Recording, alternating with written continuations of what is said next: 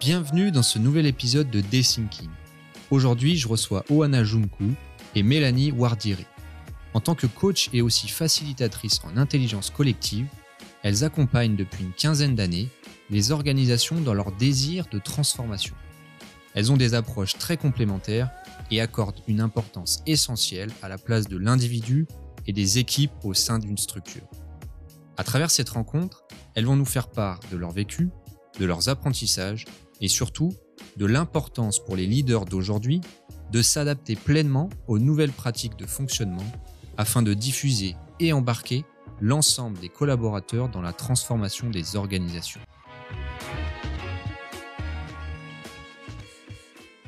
Bonjour Anna, bonjour Mélanie, c'est un vrai plaisir de pouvoir vous recevoir dans ce nouvel épisode. Comment allez-vous ?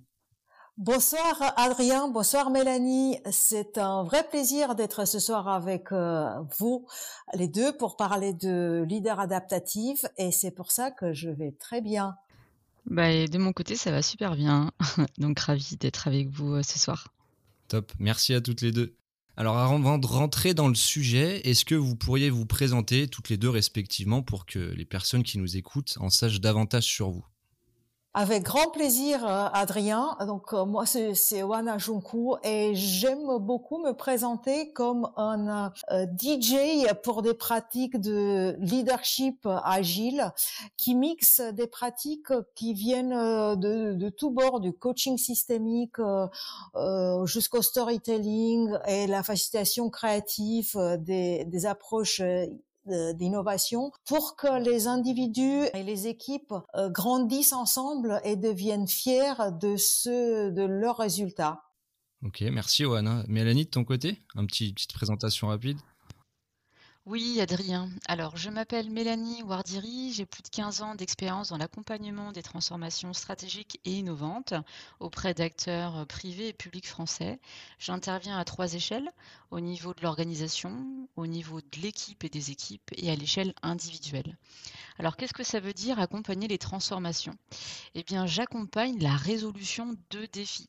C'est pas moi qui vais directement résoudre le défi, mais je vais mettre en place un processus qui peut inclure un à plusieurs ateliers et qui va surtout inclure les bons participants, qu'ils soient internes ou externes. Et grâce à leur intelligence réunie, c'est eux qui vont résoudre le défi du collectif. Alors ces défis peuvent porter sur des enjeux stratégiques, des enjeux R H ou des enjeux R S E. Par exemple, un sujet actuel que je traite, je travaille pour une banque privée qui se pose la question, mais à quoi ressemblera la banque privée de demain au regard de la nouvelle génération ? Autre exemple, dans le secteur de l'expertise comptable, qui est en pleine transformation, eh bien, pas mal d'acteurs vraiment se posent la question, mais comment va évoluer le métier ? Quel impact sur les collaborateurs et comment on peut se préparer collectivement pour être proactif ? Autre exemple, comment attirer, fidéliser les collaborateurs au vu des nouveaux enjeux du monde du travail, et cetera. Alors, pour accompagner mes clients, j'utilise différentes méthodes et outils, des outils de design thinking, de design de service, d'outils d'intelligence collective, des, euh, des outils de stratégique, bien entendu, des outils de coaching et des jeux. Euh, parce que pour moi, c'est super important de prendre plaisir dans sa propre transformation. Je dirais que c'est un facteur de réussite.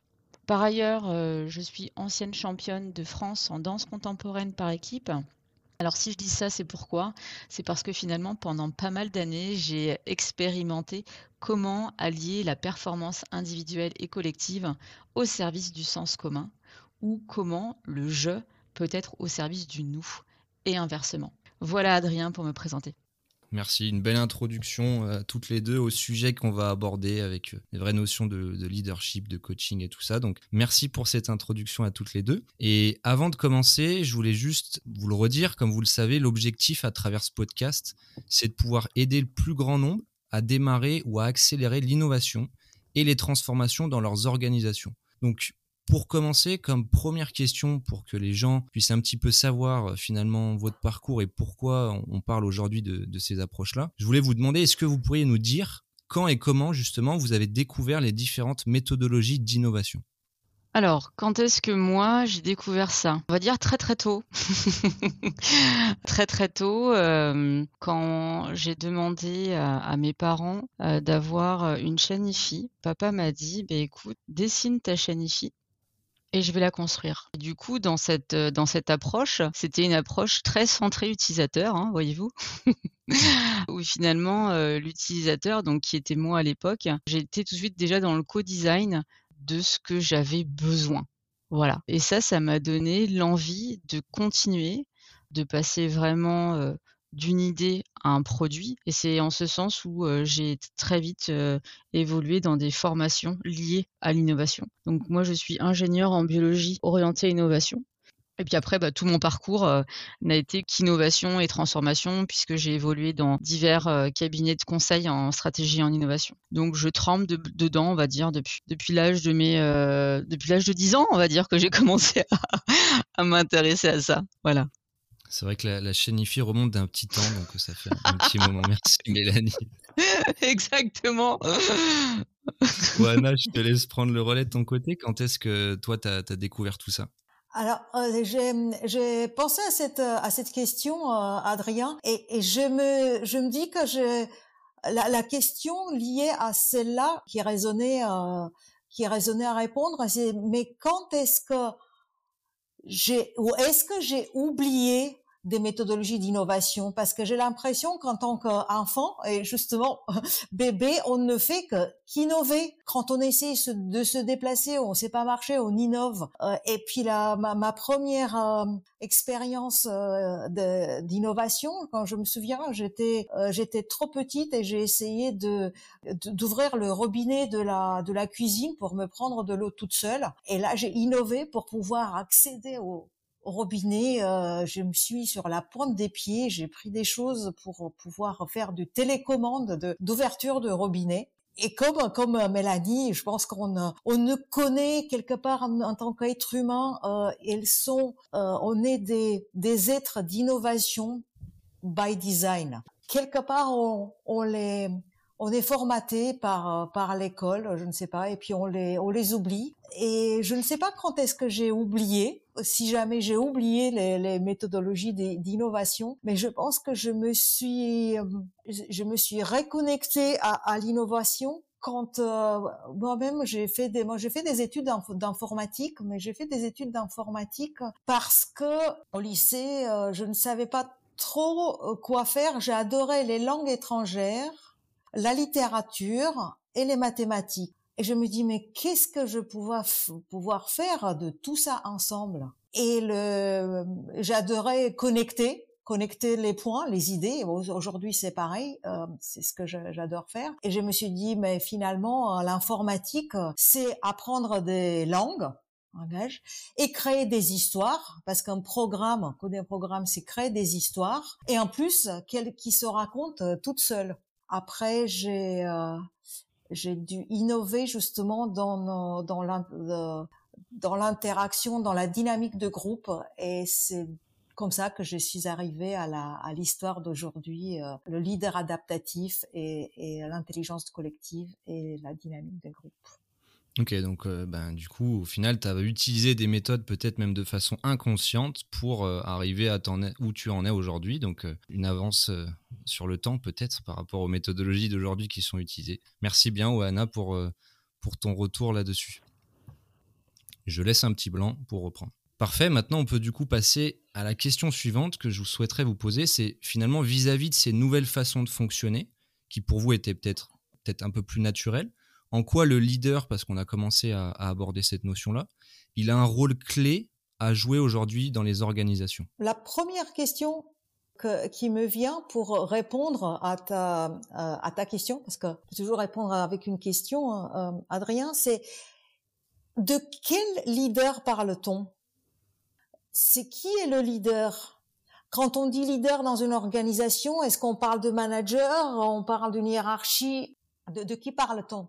Alors, ce que j'aimerais amener, c'est de se dire, c'est vraiment ma conviction, c'est ce qui est important pour qu'une organisation soit performante, c'est que la, le, le leader est chacun d'entre nous.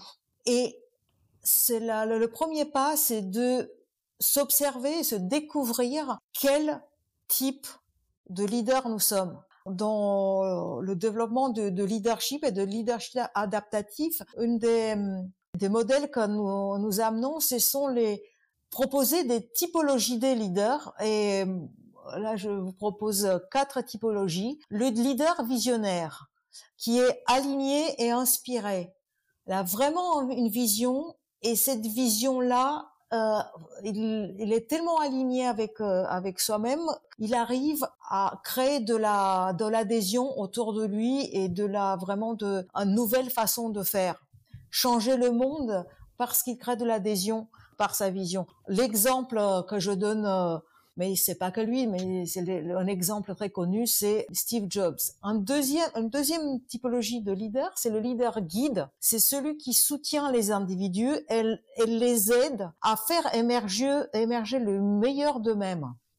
Donc, se fait en sorte, donc on te guide pour trouver la, vraiment la, la, le leadership qui est en toi. Et l'exemple que j'ai donné, c'est Gandhi comme un Euh, leader guide. Le leader guide, c'est celui qui te pose des questions, qui te donne pas des réponses, mais il te pose des questions parce que il sait que tu as les réponses. Troisième type de, de, de leader, c'est le leader rebelle. C'est celui qui est disruptif et qui porte, qui, a, qui apporte un regard différent. Celui qui observe les, les systèmes, euh, le, le, le corps social, avec un regard différent, et il se positionne sur ce regard-là, et, et du coup, ce, il amène quelque chose de nouveau. C'est ce leader qui amène vers une transformation de l'organisation, de la société, mais qui, qui est celui aussi qui pose ce qui ne va pas avec ce qui, euh, le, le système tel qu'il est aujourd'hui. Donc, euh, l'exemple qu'on, qu'on aime donner hein, avec Mélanie, c'est Greta Thunberg. C'est un leader rebelle. Quatrième typologie de leader, c'est le leader connecteur, celui qui est gardien de l'inclusivité et de l'appartenance. Nous avons tous besoin de l'appartenance. Le leader connecteur fait en sorte pour qu'on soit sûr que toutes les voix sont entendues et que chacun d'entre euh, des individus qui font partie d'un, d'un groupe ont le, ce sentiment d'appartenance. Pour donner un exemple, l'exemple que nous avons choisi, c'était Angela Merkel, qui n'est quelqu'un qui est de charismatique, et c'est pour ça que j'aimais euh, cet exemple, mais qui a été euh, nommée il y a quelques années comme la personne la plus influente au monde. Donc finalement, je, je, j'interviens, Mélanie, juste avant que tu puisses de ton côté nous faire part de ton retour. C'est, c'est intéressant parce que différentes typologies de leaders impliquent que tu peux aussi en avoir donc différents au sein de ta structure et qui peut être complémentaire pour faire avancer la structure dans un sens commun. Exactement. Ce qui est important, c'est, c'est de, de les reconnaître, de valoriser tous ces types de leaders. Ensemble, euh, il y aura plus de performance, tout à fait. Ok, merci. Et du coup, justement, pour rebondir pour sur ce que tu viens de dire, Adrien, et pour faire le lien avec le leader adaptatif, finalement, le leader adaptatif, eh bien, il va... il va appeler ces différents styles de leadership, donc le leader euh, rebelle, visionnaire, guide et connecteur.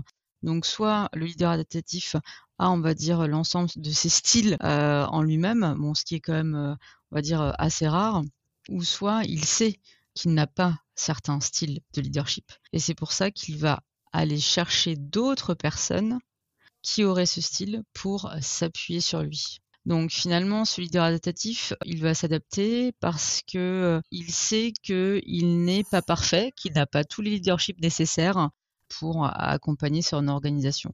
Donc on va dire que c'est un, on va dire, des, des grandes caractéristiques de ce leader adaptatif de ne pas savoir, enfin de savoir qu'il ne sait pas.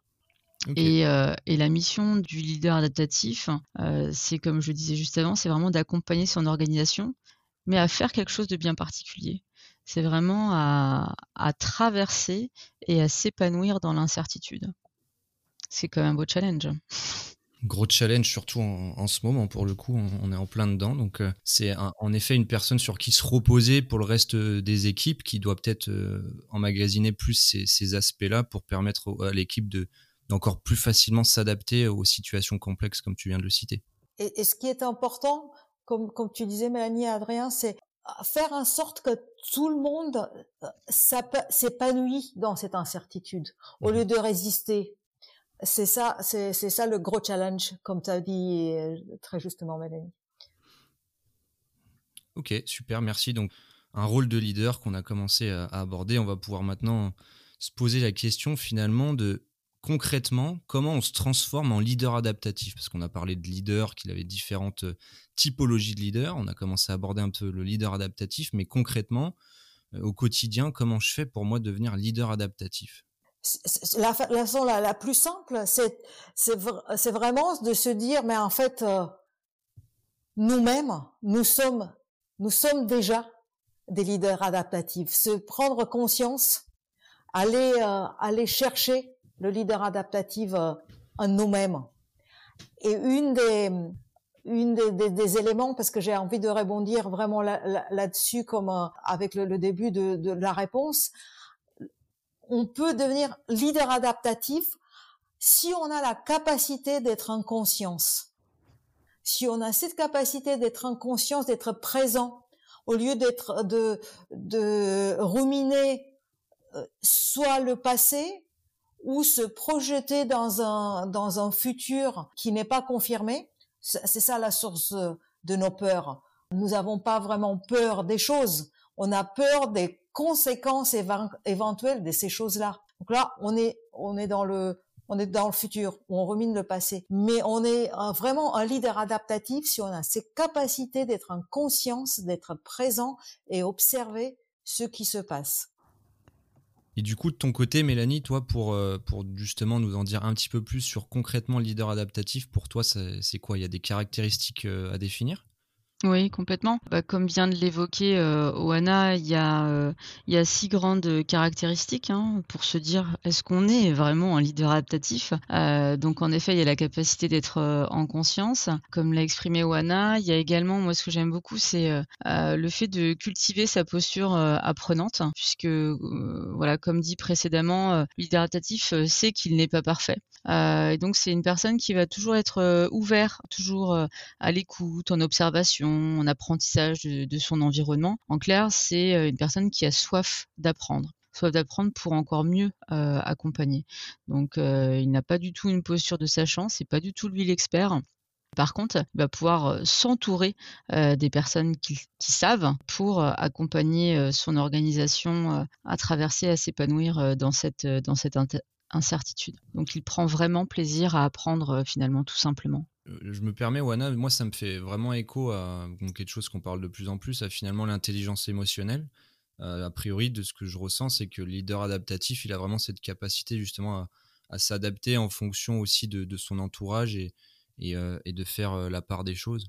C'est, c'est, euh, c'est tout à fait ça, euh, Adrien. C'est, je ne sais pas si c'est l'intelligence émotionnelle. Je pense que c'est plus que l'intelligence émotionnelle. C'est, c'est, c'est une... Euh, l'émotionnel, c'est juste une axe de toute l'intelligence adap- adaptative du leader, euh, du leader adaptatif. Et euh, une des, euh, justement par la, la, la culture apprenante, euh, cultiver la, la posture apprenante, une des façons de faire. Et parce que je, je parlais que l'émotionnel, c'est une des perspectives. C'est on, on apprend surtout quand on on a la, la capacité et on entraîne la capacité de changer de perspective. Alors, on, pour euh, aller dans, dans, dans le sens de ta remarque, Adrien, une façon de changer des, de, de perspective, c'est l'empathie. Mmh. C'est de se mettre à la place d'eux, voir un, un autre euh, point de vue. Et c'est quand on se met à, à on, on arrive à changer de perspective, on arrive aussi à trouver des solutions innovantes. Parce que on parlait d'innovation euh, tout à l'heure, de, de méthode, méthode d'innovation. En fait, je pense que le changement, la capacité de changer de perspective, c'est un outil d'innovation. Parce que l'innovation, c'est pas vraiment à, à, à inventer des nouvelles choses. C'est voir les choses qui existent d'une d'une façon différente et leur trouver des, par exemple, une nouvelle euh, façon de les utiliser. Mmh, complètement. Donc ça fait écho euh, en effet à, à, aux pratiques d'innovation, mais comme tu le dis, c'est, c'est même une posture en fait, c'est une posture à adapter. Et du coup, vis-à-vis de tout ça, ça m'amène à, à vous demander quels sont justement les bénéfices à se transformer dans ce sens-là, à, ad- à adapter cette posture-là avec beaucoup d'empathie, de se mettre à la place des autres pour euh, finalement adapter euh, son comportement et embarquer le, le maximum de collaborateurs derrière soi. Bah, les, les bénéfices, ils sont multiples. Ils sont multiples. Après, euh, évidemment, euh, euh, d'accompagner, on va dire, cette, euh, une transformation d'une organisation euh, pour euh, déployer un leadership adaptatif, euh, ça prend du temps. J'ai envie de, avant de répondre à ta question, euh, j'ai envie de remettre euh, place du temps. Donc, évidemment, euh, l'adaptatif doit être, on va dire, euh, s'adapter très vite par rapport au, au changement de son environnement interne ou externe, mais euh, ça prend aussi beaucoup de temps. Donc après, les, les bénéfices, il euh, y, y a évidemment le bénéfice, je dirais, euh, majeur euh, de la mise en place de ce leadership adaptatif, c'est, euh, c'est la confiance. Il y a une confiance euh, qui va se développer au sein d'une équipe, d'une organisation. Cette confiance, elle sera partagée. Et euh, on sait très bien que la confiance permet finalement de, de se, j'ai envie de dire, de se transcender. Bien parce que la confiance est là, qu'on va pouvoir faire des choses ensemble, encore plus loin, sans avoir peur, sans, sans se dire « Ah non, je ne vais pas faire ça parce que sinon on va rejeter la faute sur moi, et cetera » Donc voilà, pour moi, c'est le bénéfice majeur, c'est confiance partagée et bien entendu derrière qui va amener une harmonie dans ce chaos et dans ce monde VUCA dont on parle.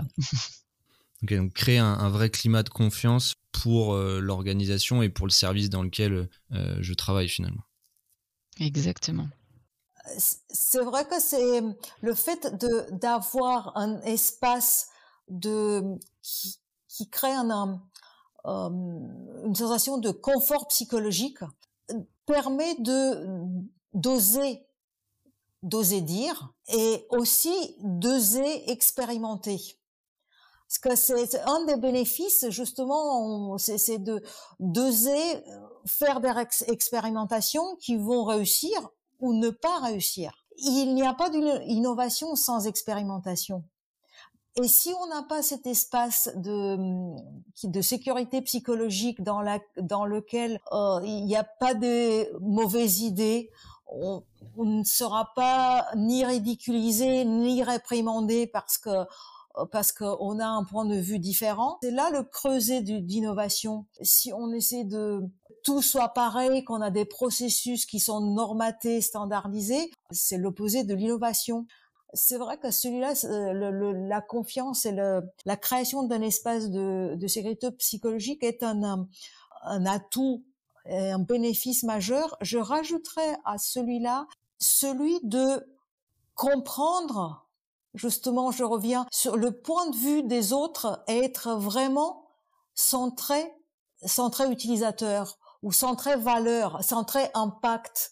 Parce que quand on, nous sommes ensemble et il y a cette, cette capacité d'être euh, leader et avoir euh, la responsabilité partagée sur la valeur et la, l'impact que nous, nous créons ensemble, ça donne... Euh, c'est une qualité de leadership, pour moi, le, l'empowerment, on dit comme ça en, en anglais.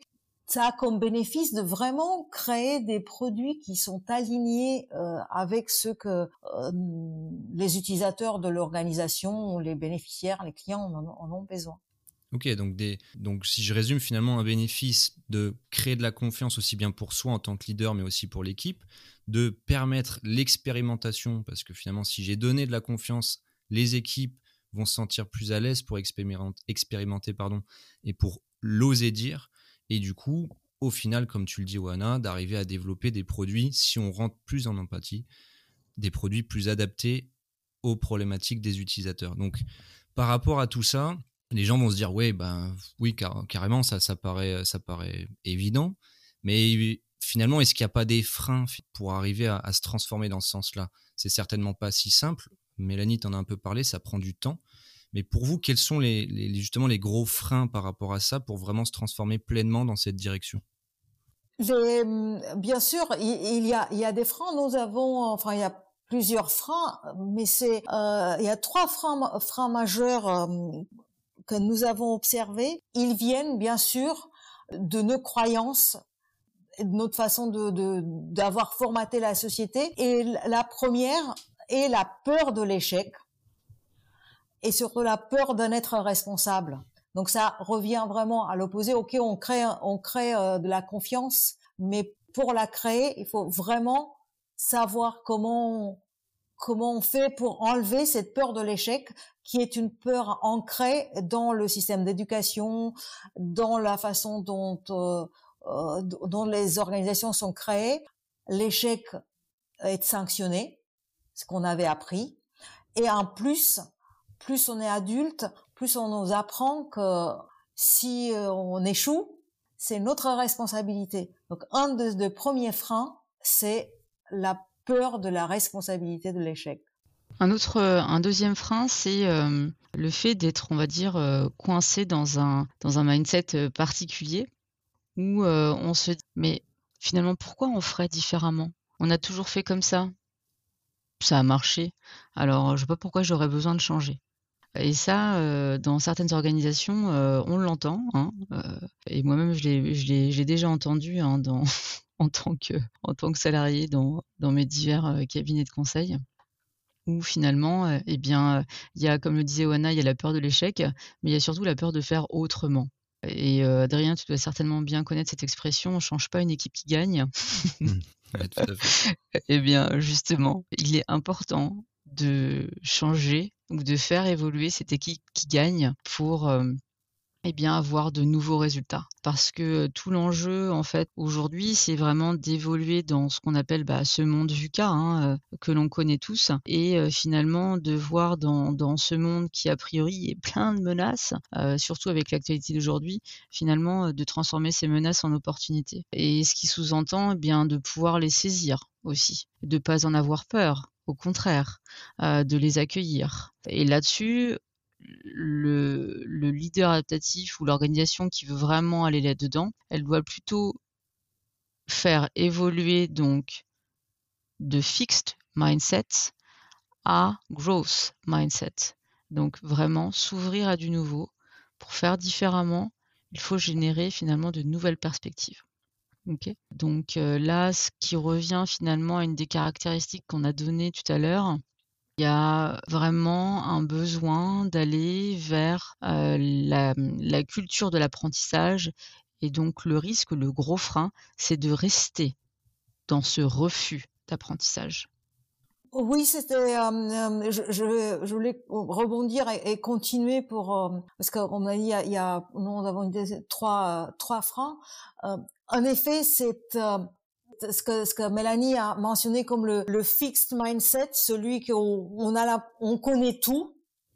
Donc du coup, puisqu'on connaît tout, on ne s'ouvre pas. C'est aussi poussé par euh, par un autre frein de au leadership adaptatif, qui est la la tyrannie de la performance par la compétition, ou le le monde du ou.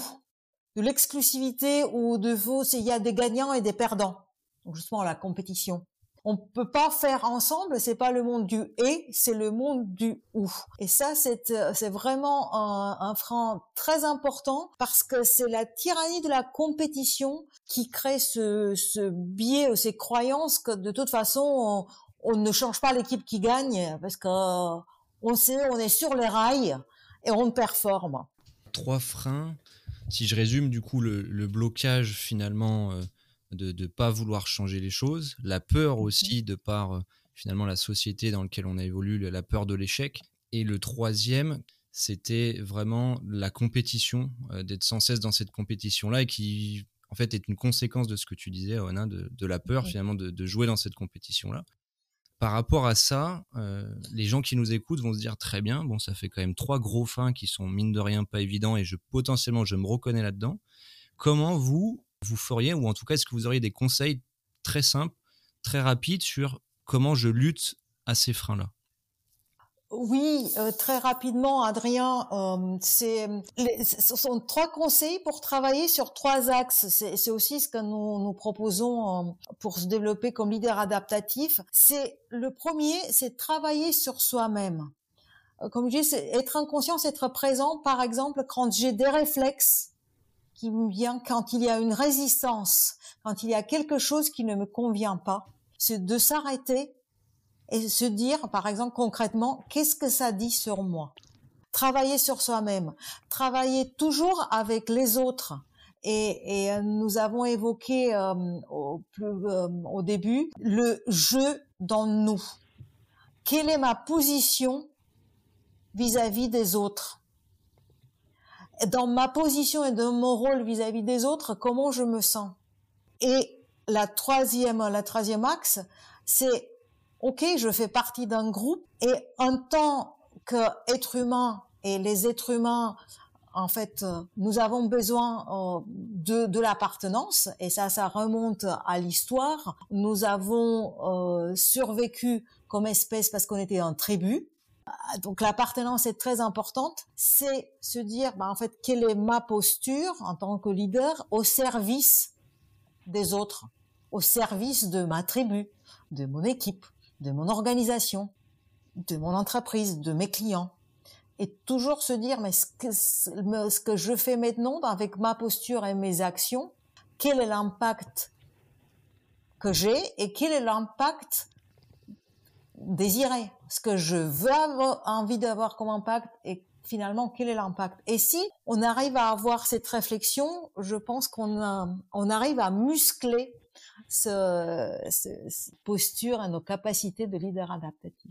Trois positions avec, je le vois visuellement, à trois cercles, donc c'est intéressant le, le retour de ce que tu nous fais, Oana. C'est le, le cœur, finalement, c'est moi, autour, c'est justement avec les autres, et puis finalement, ben, vis-à-vis de, de moi, du nous, quelle posture je dois avoir. Donc ça permet de voir, en tout cas, quelque chose d'assez complet, et comme tu le dis, un moyen pour muscler sa, sa posture vis-à-vis de tout ça. Super, merci pour, pour ces infos-là, Oana.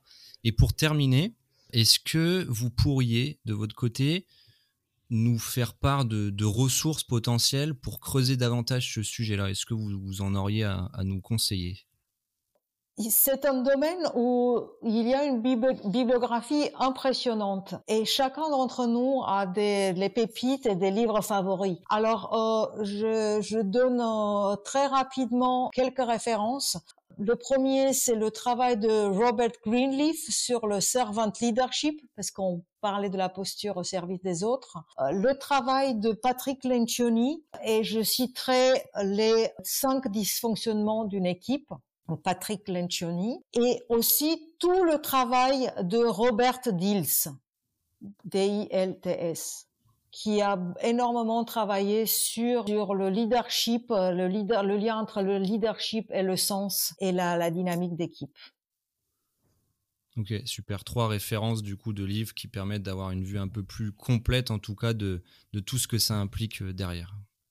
Oui, et puis, et puis après, vous pouvez évidemment, euh, bien entendu, venir à, à nos formations. Euh, et ça vous donnera justement euh, la possibilité de travailler sur les trois dimensions euh, présentées par Oana juste avant, donc euh, moi euh, leader adaptatif, moi leader avec les autres et, euh, et justement au service des autres. Donc euh, n'hésitez pas à venir. On peut vous retrouver en effet sur, sur LinkedIn, donc n'hésitez pas à retrouver Oana et Mélanie. En tout cas, merci beaucoup mesdames pour ce temps et ces échanges, c'était très enrichissant. Merci à toi Adrien. Merci Adrien.